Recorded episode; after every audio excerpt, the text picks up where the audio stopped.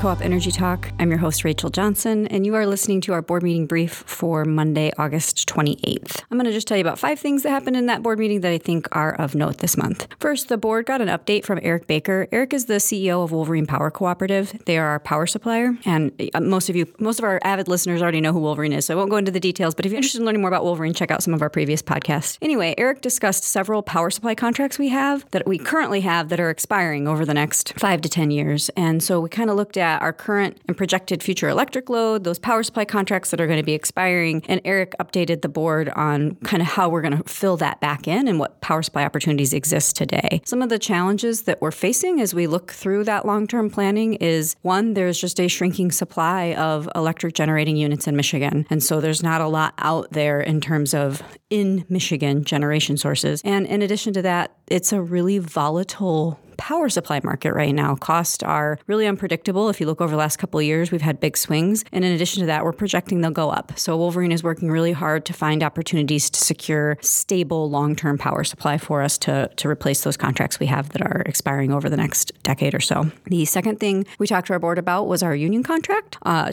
about half of Cherryland's employees are represented by a collective bargaining unit, and that um, three year contract expired uh, next month. And so, after a very successful and pro- productive negotiation over the summer, we're able to take a replacement contract to our board. That is another new three year contract. So excited to have that in place and um, continue to move forward with our, our current employees. The third thing we talked about was our finances. And those of you who listen to the board meeting briefs, I'll just go straight to the punchline because you already know that, you know, it's been a tough year. Sales have been, continue to be really sluggish because of mild weather. And while mild weather is really fun for those of us who live here in Michigan, it's challenging when most of your sales are driven by weather. So one of the things we're starting to look at that is what's known as our debt service covenants or debt service coverage, which is one of our debt covenants. And we're the way that our our lenders evaluate us essentially is they look at three years of our debt service coverage numbers and they always drop the lowest year. And assuming we continue to meet our requirements, we're fine. Well, this year uh, we're not ha- we're not to be at a at a particularly attractive debt service coverage level. And so what we've decided to do, knowing that three year concept exists, is we're to really accelerate some of next year's expenses into the end of this year. We're to go ahead and let this year be our bad year, but do everything we can to protect next year so that this will always be the year that gets dropped, but we have two really strong years buffering it, and that should um, work really well for us as we continue to move forward. The fourth thing that uh, we got an update on was from our engineering and operations manager, and I just wanted to. This is the kind of the number one thing that people think about is, are you keeping my lights on? And we are really nailing electric reliability this year. We were at 99.994 for July, and overall year to date 99.991. For those of you who follow along at home, you know we're always